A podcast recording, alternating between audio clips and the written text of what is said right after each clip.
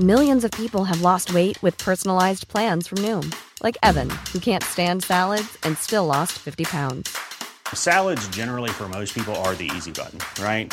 For me, that wasn't an option. I never really was a salad guy. That's just not who I am. But Noom worked for me. Get your personalized plan today at Noom.com. Real Noom user compensated to provide their story. In four weeks, the typical Noom user can expect to lose one to two pounds per week. Individual results may vary. Sinabi ko na sa inyong lahat pero hindi ka naniwala. Hindi ka nakinig. Sa wakas, ganap na pari na talaga ako. Napakapakailamero mo talagang bata ka!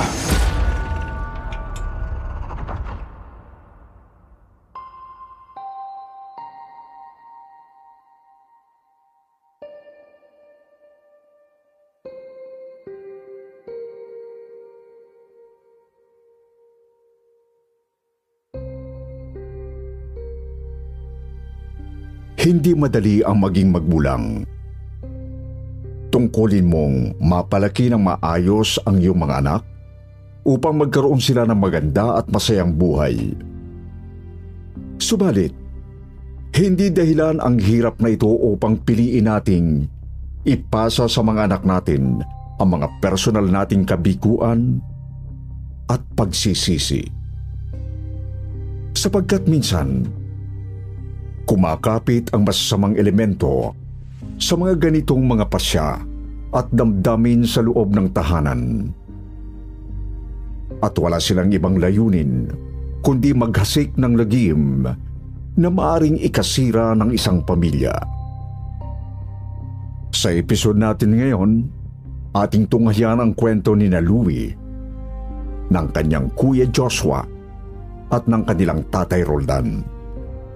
Ating alamin kung papaano nawasak ang kanilang tahanan dahil sa mga maling pasya at sa isang mapagsamantalang demonyo. Ako po ang inyong lingkod, Sir Wilmore, at ito ang Kwentong Takipsilim.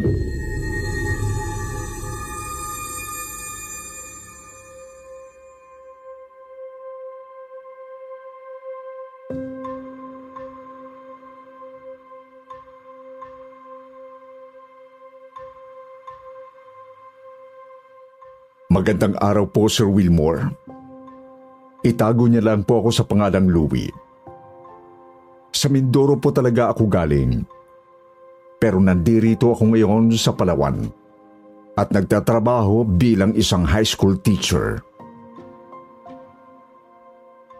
Sir Wilmore, avid listener po talaga ako ng kwentong takip silim simula pa noong 2021.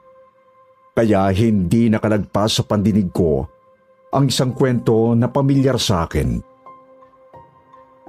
Ito po yung kwento tungkol sa isang pari na sinasabing na sinapian ng demonyo. Sa palagay ko po kasi, kilala ko ang paring nasa kwento. Hindi lang basta kilala, kundi kilalang kilala talaga. Hindi nga lang ako sigurado kung siya nga ba talaga yon. Sapagkat mukhang pinalitan ng sender yung pangalan sa kwento. Sadyang tugmang-tugma lang ang kwento sa personal ko ring karanasan noong 19 anyos pa lang ako. Idagdag pa, sa Mindoro rin yun nangyari. At kung tama ako, ang paring yon ay walang iba kundi ang kuya Joshua ko.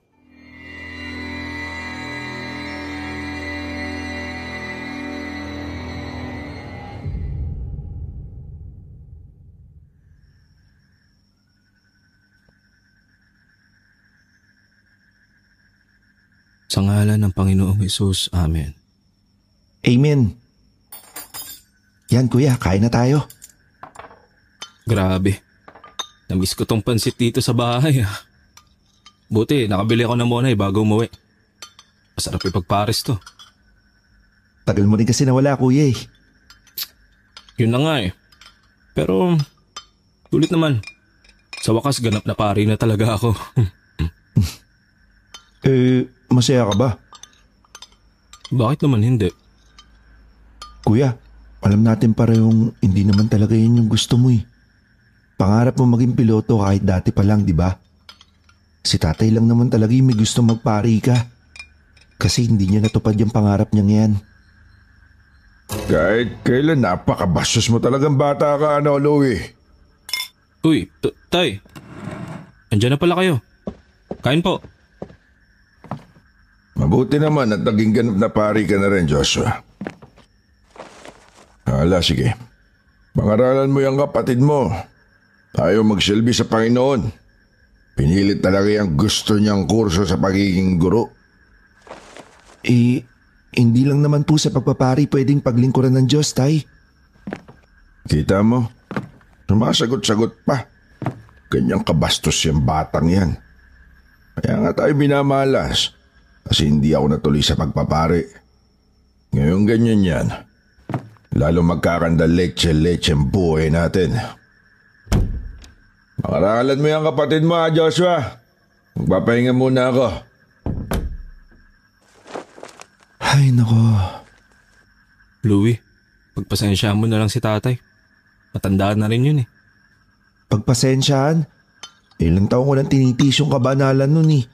Wala namang ibang ginawa kundi maglasing, magsugal at saka magsabong. Di wala ngang ambag sa pag-aaral ko sa college. Palala pa ng palala yung ugali. Lumalala ang ugali. Gumagrabe ba ang paglalasing?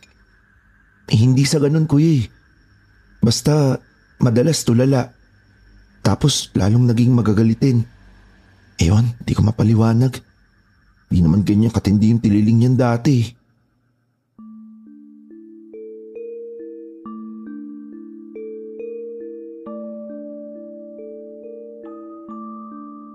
Sir Wilmore, mga bata pa lang po kami ni Kuya Joshua ay palyado na talaga ang ugali ni Tatay Roldan. Hindi na nananakit pero lasinggero at sugarol. Napakabatugan din. Ayaw maghanap ng matinong trabaho. Tapos hindi rin tumutulong sa bahay. Kaya nga, napilitan akong mag-working student para lang maitawid ang kolehiyo. Ayoko rin kasing basta na lang sumunod sa gusto ni tatay na magpari rin ako. Ang pangarap ko po kasi ay maging isang guro sa matematika. Yun nga lang, hindi po tumutol si Kuya Joshua nang pilitin siya ni tatay na pumasok sa seminaryo. Ayun nga po at naging ganap na pari noong 2004. Ang ipinagtataka ko lang talaga kung kailan alagan ng simbahan na si kuya tsaka naman lalong sumama ang kilos ni tatay.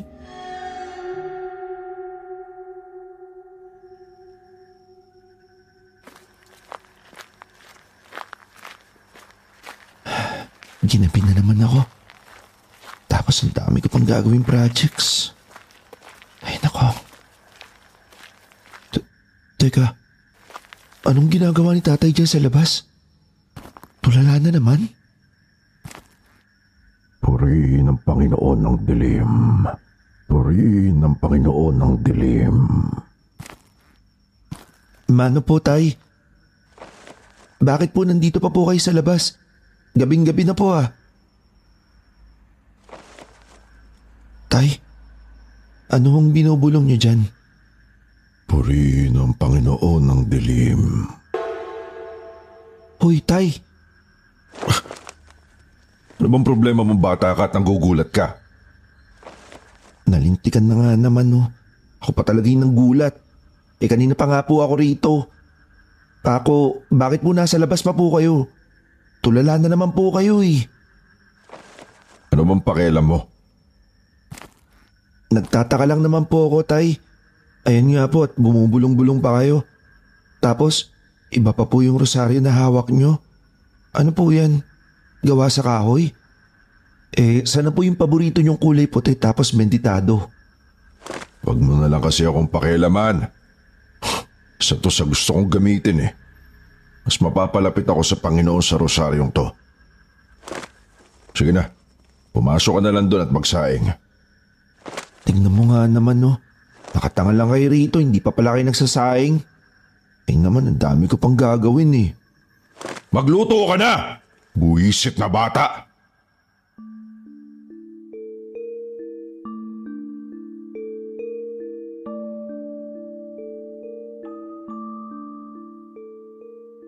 Pumasok na lang ako sa bahay noon, Sir Wilmore. Kasi ayaw kong lumaki ang gulo. Nakakapanibago nga lang talaga. Eh hindi naman kasi ganong kalala ang pagka magagaliti ni Tatay Roldan dati. Oo, nagkakasagutan kami pero hindi siya naninigaw ng husto.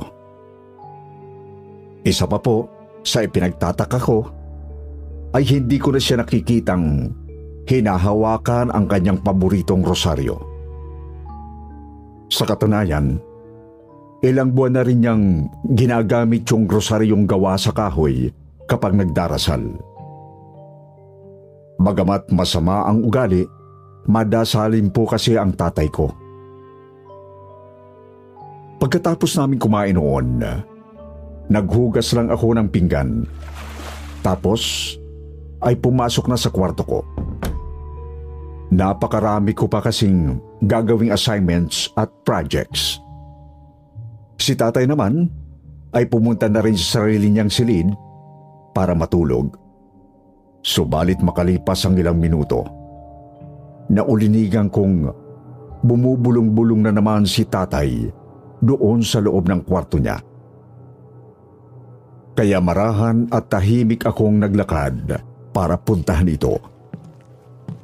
Kabado, hindi dahil natatakot akong mabulyawan ulit, kundi dahil masama ang kutob ko. Pagkarating sa may kwarto ni tatay, Ipinig ko ang tenga ko sa saradong pinto at nakinig.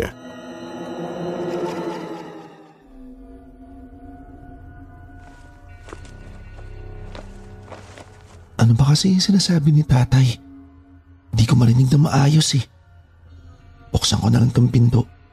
Sana hindi ako mapansin. Anak nang, anong ginagawa niyan?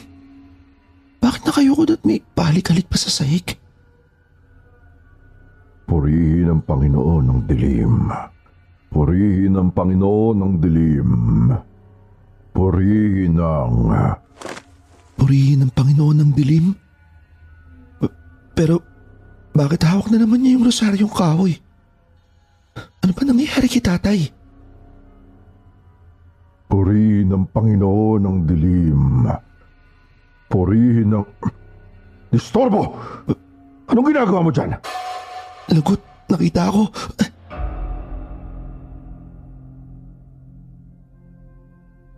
Dali-dali po akong bumalik sa kwarto ko noon at nagkandado ng pinto.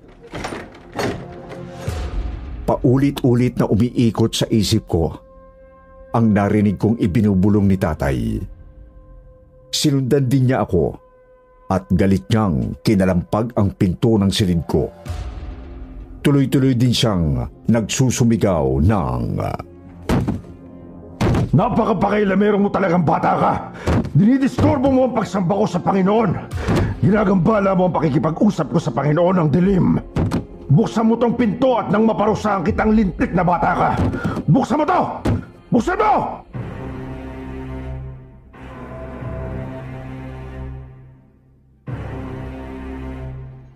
Sagad po sa buto ang kilabot at pagtataka ko noong gabing yon. Kinakabahan pa ako kasi baka masira na ni tatay ang pinto. Kaya hinarang ko doon ang papag ko. Umupo lang ako sa isang sulok ng kwarto at niyakap ang mga tuhod. Habang dinig ang pangangalampag at sigaw ni tatay. Mag-uumaga na po nang tumigil si Tatay Roldan sa pangangalampag. Halos wala nga po akong tulog kasi hindi ko talaga malunok na sumasamba sa demonyo ang tatay ko. Kaya nang uh, masiguro kong pumasok na ito sa kanyang kwarto, mabilis naman akong lumabas at tumambay muna sa may bakery. Ayoko kasi munang makita si tatay. Natatakot akong baka tuluyan niyang masaktan. Bandang alas 9 na ng umaga ay naroon pa rin ako. Ni hindi ko na naisip na pumasok nung araw na yon kasi ayoko talaga munang bumalik sa bahay. Mabuti na lang, dumating si kuya at nakita niya ako roon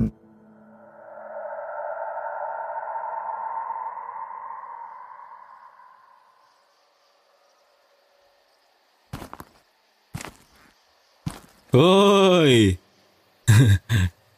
Bakit ka nandyan? Ay kuya, ikaw pala. Mabuti na padalaw ka. Wala kang pasok ngayon?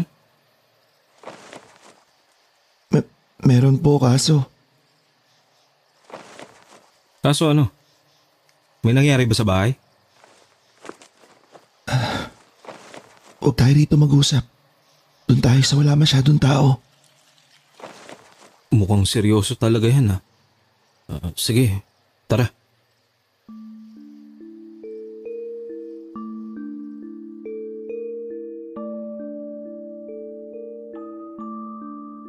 Lumakad po kami ni Kuya Joshua pabalik ng bahay. Doon ko na rin ikwento sa kanya ang lahat na nangyari nang nagdaang gabi. Binanggit ko rin na matagal nang nagbago ang ugali ni Tatay Roldan. You should celebrate yourself every day, but some days you should celebrate with jewelry. Whether you want to commemorate an unforgettable moment or just bring some added sparkle to your collection, Blue Nile can offer you expert guidance and a wide assortment of jewelry of the highest quality at the best price. Go to BlueNile.com today and experience the ease and convenience of shopping Blue Nile, the original online jeweler since 1999. That's BlueNile.com. BlueNile.com. If you're looking for plump lips that last, you need to know about Juvederm lip fillers. With Juvederm Volbella XC and Juvederm Ultra XC, your lip look, whether it's subtle or bold, can last up to one full year with optimal treatment and no additional maintenance. Find a licensed specialist and see if it's right for you at juvederm.com today. That's J U V E D E R M.com. Add fullness to lips in adults over 21 with Juvederm Volbella XC or Juvederm Ultra XC. Do not use if you have severe allergies or a history of severe allergic reactions, or if you're allergic to lidocaine or the proteins used in Juvederm. Tell your doctor if you have a history of scarring or taking medicines that decrease the body's immune response or that can prolong bleeding. Common side effects include injection site redness, swelling, pain, tenderness, firmness, lumps, bumps, bruising, discoloration, or itching. As with all fillers, there's a rare risk of unintentional injection into a blood vessel, which can cause vision abnormalities, blindness, stroke, temporary scabs, or scarring. For full important safety information, visit juvederm.com. Higit sa lahat, sinabi kong tila sinasamba ni tatay ang Diablo. Malakas ang hilala ni kuya na sinasapian ng masamang espiritu ang ama namin. Pero kailangan muna niya itong makita para makasigurado. Tahimik ang bakuran pagdating namin, Sir Wilmore. Magkalalayo rin ang mga kapitbahay sa lugar namin noon. Ang narinig lang namin ay ang mayat mayang pagkalabog mula sa loob. Yung tipong may bumabagsak o binabato sa hardwood na sahig. Doon pa lang po ay kinabahan na naman ako ng sobra. Kita ko ring napakalaki ng butil ng pawis ni Kuya Joshua. Ramdam na ramdam namin ang isang napakabigat na presensya sa bahay. Sarado po ang pinto at bintana sa bahay. Kaya sinabihan ako ni Kuya na sumilip sa mga siwang ng dingding. Siya naman ay kumatok sa harapang pinto.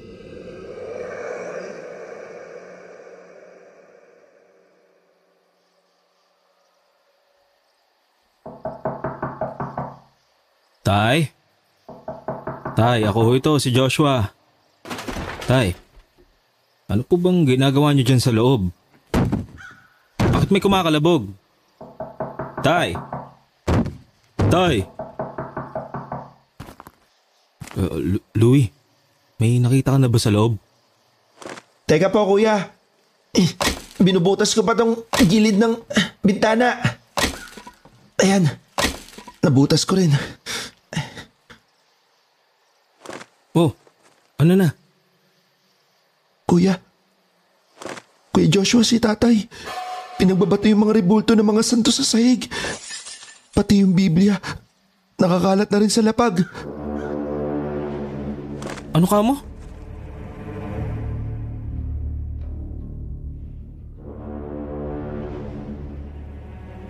Sir Wilmore, hanggang ngayon ay nakamarka pa rin sa isip ko ang nasilip ko noong sandaling yon.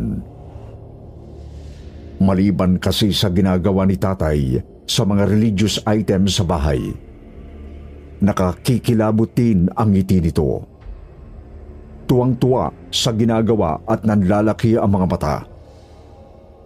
Siguro ay isang taong sabog sa pinagbabawal na gamot ang pinakamalapit kong maihahambing sa itsura niya. Bukod pa, suot din nito sa liig ang rosaryong kahoy. Sa takot namin ay dali-dali kaming tumakbo papuntang likod bahay at sinubukang sirain ang pinto ng kusina. Mas madali kasing baklasin yon kung ikukumpara sa main door. Tuloy-tuloy lang ang pagkalabog ng mga gamit sa loob hanggang sa nakapasok na nga kami ni Kuya Joshua.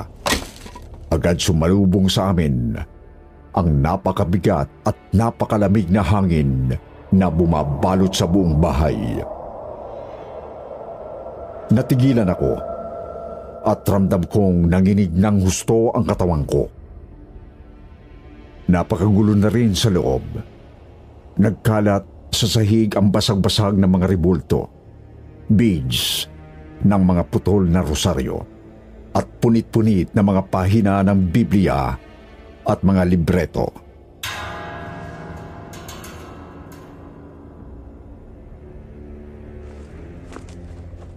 Purihin ang Panginoon ng dilim. Purihin ang Panginoon ng dilim. Purihin ang Panginoon ng dilim. Tay, ano ba nangyayari sa inyo?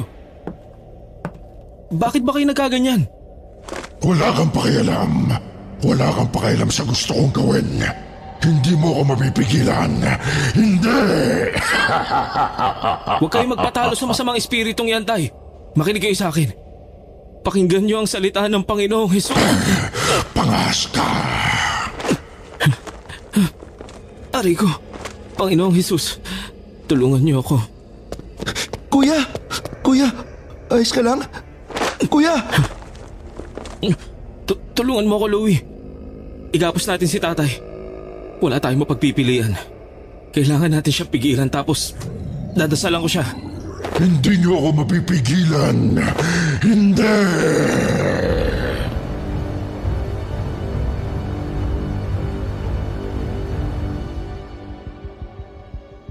Halos hindi na ako makagalaw sa takot, pero pinilit ko pa ring alalayan si kuya. Tumayo naman si Kuya Joshua matapos itulak ni tatay. Pagkatapos, kumuha ng rosaryo sa kanyang bag at agad nagsimulang manalangin sa harap ni tatay. Pansin ko ring napakasama ng titig ni kuya sa rosaryong kahoy. Hindi nagustuhan ng espiritong nakasapi kay tatay ang panalangin. Kaya naman ay umakto itong susugurin ang kuya ko. Mabuti na lang at nadampot ko ang isang silya na siyang pinangharang ko sa kanyang mga binti. Natumba ito at doon na kami nakabuelo ni kuya. Hinila ni kuya ang rosaryong kahoy na nasa liig ni tatay hanggang sa tuluyan itong mapigtas. Ako naman ay sinimulang itali si tatay. Tsaka tinulungan na rin ako ni kuya Naigapos ito sa dingding.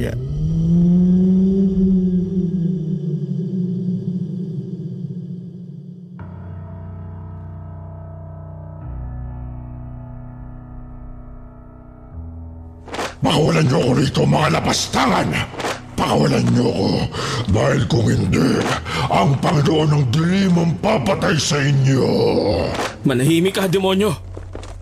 Walang ibang Diyos kundi ang Panginoong Jesus lamang. Lumayas ka sa katawan ng tatay ko. Sa ngalan ng Panginoon, lumayas ka! Akala mo ba talaga hindi ko alam? Akala mo ba hindi ko alam na may tinatago kang pagkamuhi sa tatay mo? Manahimik ka. Mahal ko ang tatay ko. Hindi mo ko maluloko, Joshua.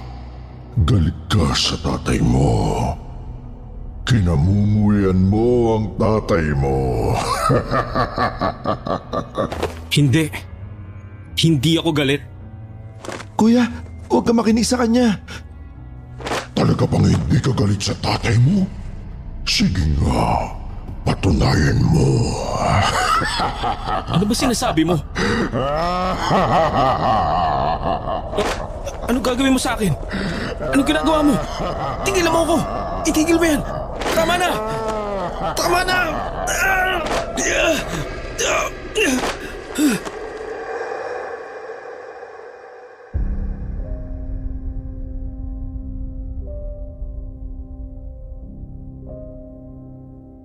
Wala akong magawa kundi mapamaang habang di makakilo sa kilabot, Sir Wilmore.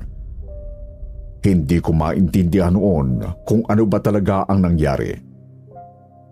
Basta bigla na lang nawala ng malay si tatay habang nananatiling nakagapos. Pagkatapos, pinagpag ni kuya ang kanyang damit at saka lumabas. Lumingon pa siya sa akin bago tuluyang umalis. At nahintakutan ako nang makita sa kanyang mukha ang nakakikilabot na mga ngiti. Nagkamalay naman po si Tatay Roldan. Ikwinento ko sa kanya ang lahat, ngunit ayaw niyang maniwala. Kahit hindi ko pa naililigpit ang kalat sa bahay, pinaratangan lang akong gumagawa ng kwento. Sumama rin ang loob nito kay Kuya Joshua. Kasi hindi na bumalik si Kuya sa amin sa loob ng ilang taon. Hanggang sa noong patapos na ang 2005, umuwi rin si Kuya Joshua. Subalit, lantang gulay na ito. Inihatid ng kura paroko sa simbahang pinagsisilbihang kasama ang ilang church staff.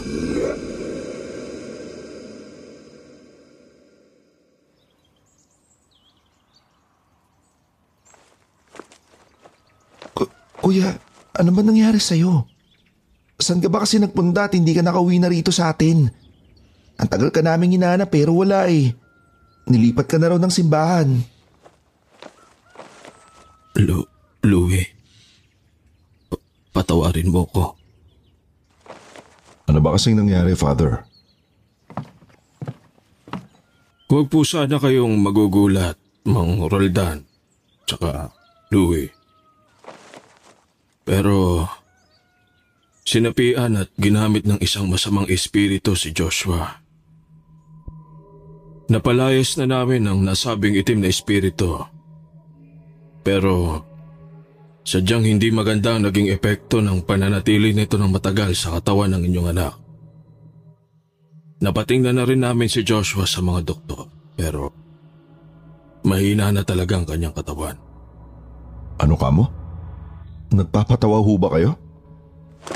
Tay, sinabihan na kita eh. Sinabi ko na sa inyong lahat pero hindi ka naniwala. Hindi ka nakinig. Ginamit ng isang masamang espiritu si Joshua. Opo, Father. Mismo kay tatay galing. Lu- Louie, hindi naman ginusto ni tatay yon. Wala siya sa sarili nun. Kuya naman eh. Hanggang ngayon ba naman didepensahan mo pa rin yung hayop na yan? Tama na, kuya. Tama na.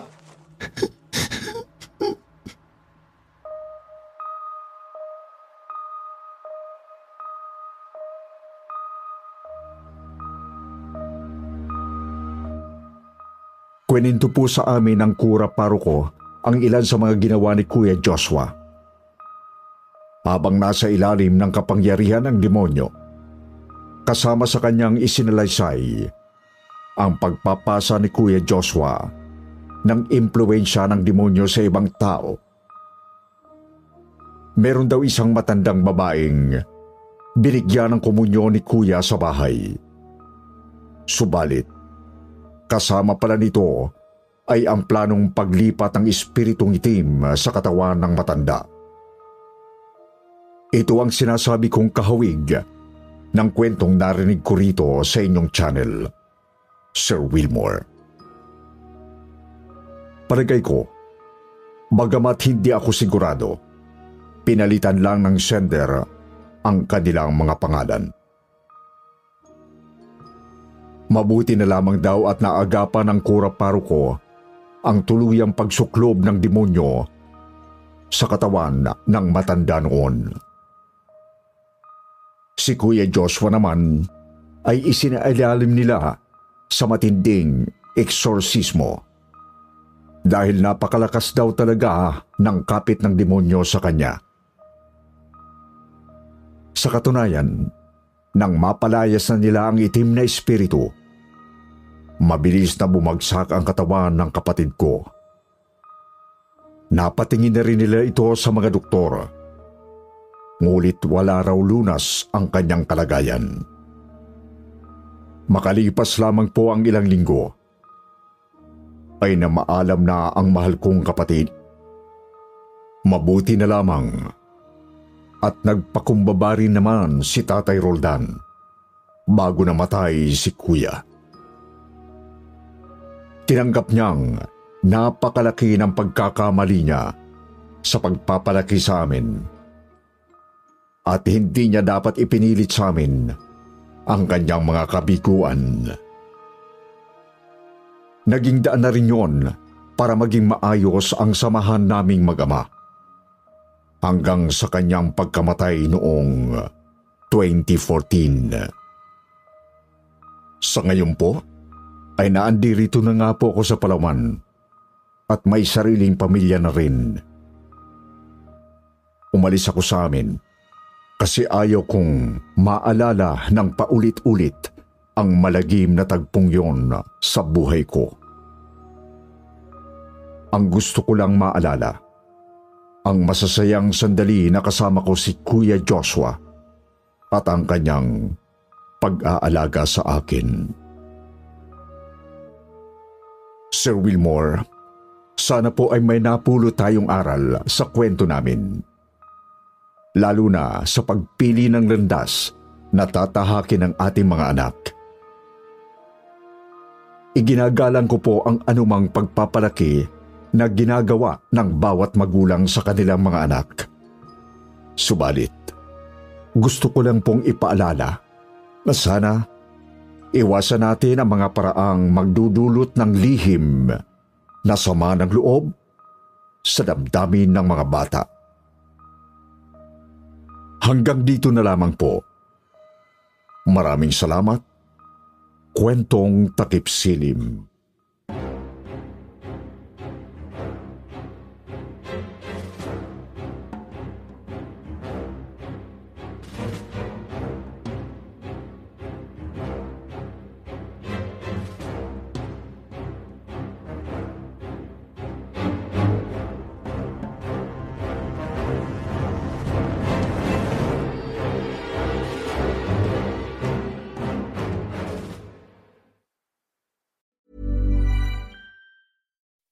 When you make decisions for your company, you look for the no brainers. If you have a lot of mailing to do, stamps.com is the ultimate no brainer. Use the stamps.com mobile app to mail everything you need to keep your business running with up to 89% off USPS and UPS. Make the same no brainer decision as over 1 million other businesses with stamps.com. Use code PROGRAM for a special offer. That's stamps.com code PROGRAM.